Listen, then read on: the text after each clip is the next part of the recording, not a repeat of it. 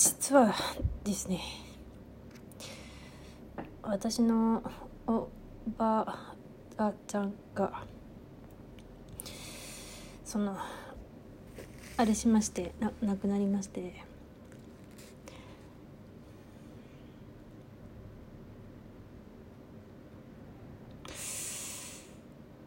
うんまあその報告だけなんですが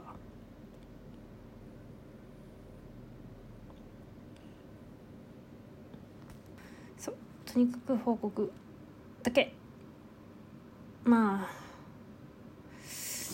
あ悲しいことに関してはまだ何にもこうね思い返したまにねちょっといろいろあるくらいで。あとはまあまだいろいろ終わっていないので。まだちょっとラジオトークがねあんまりと取らないけども。まあそんなような感じです。